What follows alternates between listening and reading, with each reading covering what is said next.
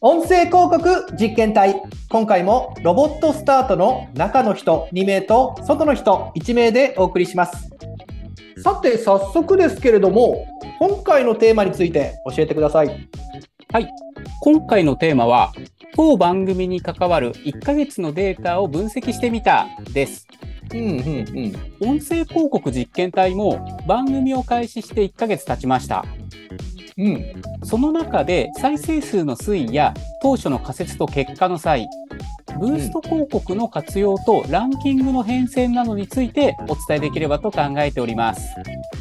うん、これまでとだいぶ違った内容になりそうですね。ちなみにブーストって何でしたっけ？はい。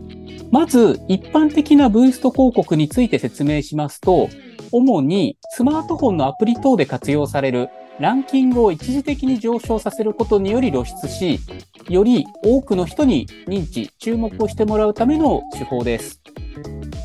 うんうんうんうん。ポッドキャストではシンプルに再生数や登録者数の増加がランキングに直結するので、音声広告により認知が広がることでランキングが上昇し、露出が増えることで聴取者の間接的な流入につながる。この一連の流れをブーストと呼んでおります。うん、なるほど。そのブーストの活用とその結果についても本日はお聞きできるわけですね。はい、本日お伝えします。それではまず開始当初の仮説と結果の差異についてお伺いしたいんですけれどもそもそも開始前にはどのような仮説を立てられていたんでしょうか？えーブランデッドポッドキャストについては、費用対効果をどのように捉えていいか難しいという意見を、まあ、実は以前よりいただいておりました。うんこのことがブランデッドポッドキャストを始める際や継続をする上でのネックになっているというふうに捉えています。うんうんうんこの問題に対して自分たちなりの捉え方や効果検証の軸を提供したいという思いがあったことも、まあ実はこの音声広告実験体を始めた一つのまあ理由になっております。うん、自らもポッドキャストを運用することでその点の整理を進められようとしたわけですね。はい、そうなんです。比較軸がないと、まあ、効果測定が難しいと思いますので、何に類似するかを整理するところから始めました。これブランデッドポッドキャストの価値としては、まあ、聴取者に対して、まあ、15分から20分ぐらいですかね聴覚を独占して情報を伝達できる点そういう理解で正しいですか？はい、まさにそのように捉えた場合に、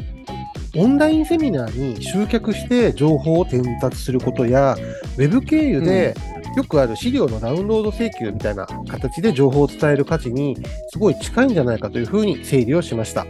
うん、なるほど分かりやすいです。ちなみに、このアイディアはオリジナルではなく、そのように捉えていたお客さんのアイディアを、まあそのまま頂戴したものになっています。そういうことでしたか。分はい。やすいと思いました。確かにセミナーを定期開催している企業ですとかイベントに出展されている企業さんについては、もうあらかじめポッドキャストで情報をまとめておいてで顧客候補となる方にそれを聞いてもらうでその動線を作るというマーケティング手法もありかもしれませんね。はい、そうだと思います。ちなみに私の記憶が正しければ、えー日経ビズさんのセミナー集客をお願いした時に、うん成果報酬で1万5000円くらいから、はい。で資料のダウンロードですと、えーメディアレーダーさんが2000円からぐらいだったと思うので、うんそのあたりが比較対象になるイメージですか？そうですね。で、もちろん、セミナー等では、顧客候補の連絡先が入手できるという点も、まあ、付加価値の一つかと思いますので、単純な比較というのはできないと思うんですけど、相場感としては、そのようなイメージで捉えています。うん、そういう意味では、ポッドキャスト運営にかかるコストと、で、番組を聞いてくれた人数の分析がポイントになるかと思いますが、このあたりを踏まえて、実験体のデータについて教えてもらっていいでしょうか？まずは再生数としては30日間で約350回となりました。うん、でこのうち50回程度は関係者の再生数になるかと思いますので、実数としては300回程度と捉えております。うん、うん、うん。なお、データを正しく取るために、この期間は知り合いには声をかけず、あくまで自然流入と音声広告を活用した直接流入、うんまた、ランキングが上位になったことによって発生する間接流入のみで運用しました。うんこの数値結果はどのように捉えたらよろしいでしょうか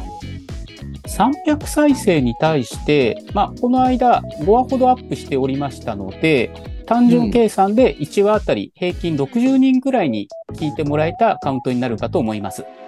うん1回約15分の内容を60人に向けて5回ほどお届けしたと考えると、まあ、ちょっと広めのセミナールームで毎週セミナーを開催したイメージで捉えています。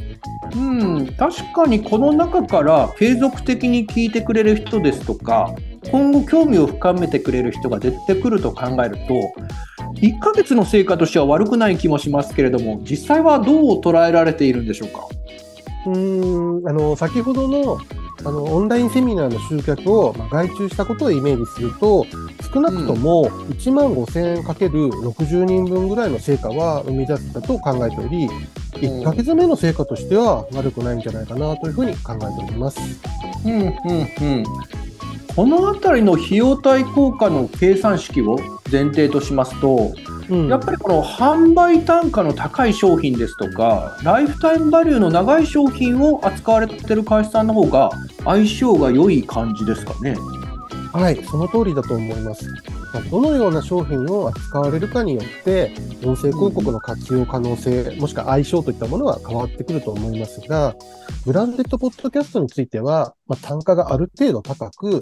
また販売にある程度の説明が必要な商品と、まあ、相性が良いのかなというふうに考えています。うんうんうんうん。で、少し話を戻しまして、この成果に対してどの程度のコストがかかったかという点が重要になるかと思いますけれども、コスト面はどうだったんでしょうか？まず、番組の参加者や収録に向けた準備に関しては、内製化してますので、人件費のみと捉えていいかと思います。うんうん。また、収録環境については、Zoom でつないで、シンプルなイヤホンマイクで収録してますので、これといったコストはかかっていません。うん、コンテンツ制作に関してはコストがかかっていないと。一方で、ここに音声広告を活用した認知の拡大、あのいわゆる先ほどご説明いただいたブースト広告も活用されたわけですよね。はい、そうですね。第2話で予告した通りに様々な検証も兼ねて行っています。うーん、あー確かあの時曖昧にされてましたけど、やっぱやってたんですね。はい、そうですね。ちなみにどのような内容で行ったんでしょうか？こちら、ざっくりと説明しますと、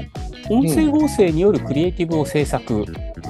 6月の最終週と7月の第1週に5000人に聞いてもらえるように設定、うん、番組の認知を促す音声広告を出稿しました。うん、うん、うん。一方で、弊社アドネットワークの広告余剰枠も限られてましたので、今回はノンターゲティングでランダム配信した形になります。お5000人でノンターゲティングと。それでどのような成果が分かりましたか？音声広告を聞かれた方の直接流入が一定量あると同時に、7月の第1週には、Apple Podcast のマーケティングカテゴリーランキングで、なんと最高5位となり、露出による間接流入の増加にもつながりました。うん、なお、7月の第2週は広告を一切配信しないとどうなるかという検証を行ったところ、うんまあ、予想通り順位は伸びず再生数も6倍程度となりました。あー結構露骨に結果が出るんですね。そうなんですね。で、この点から音声広告により、まあ、番組の認知を促すことには再生数の増加とランキングを向上させる効果があること。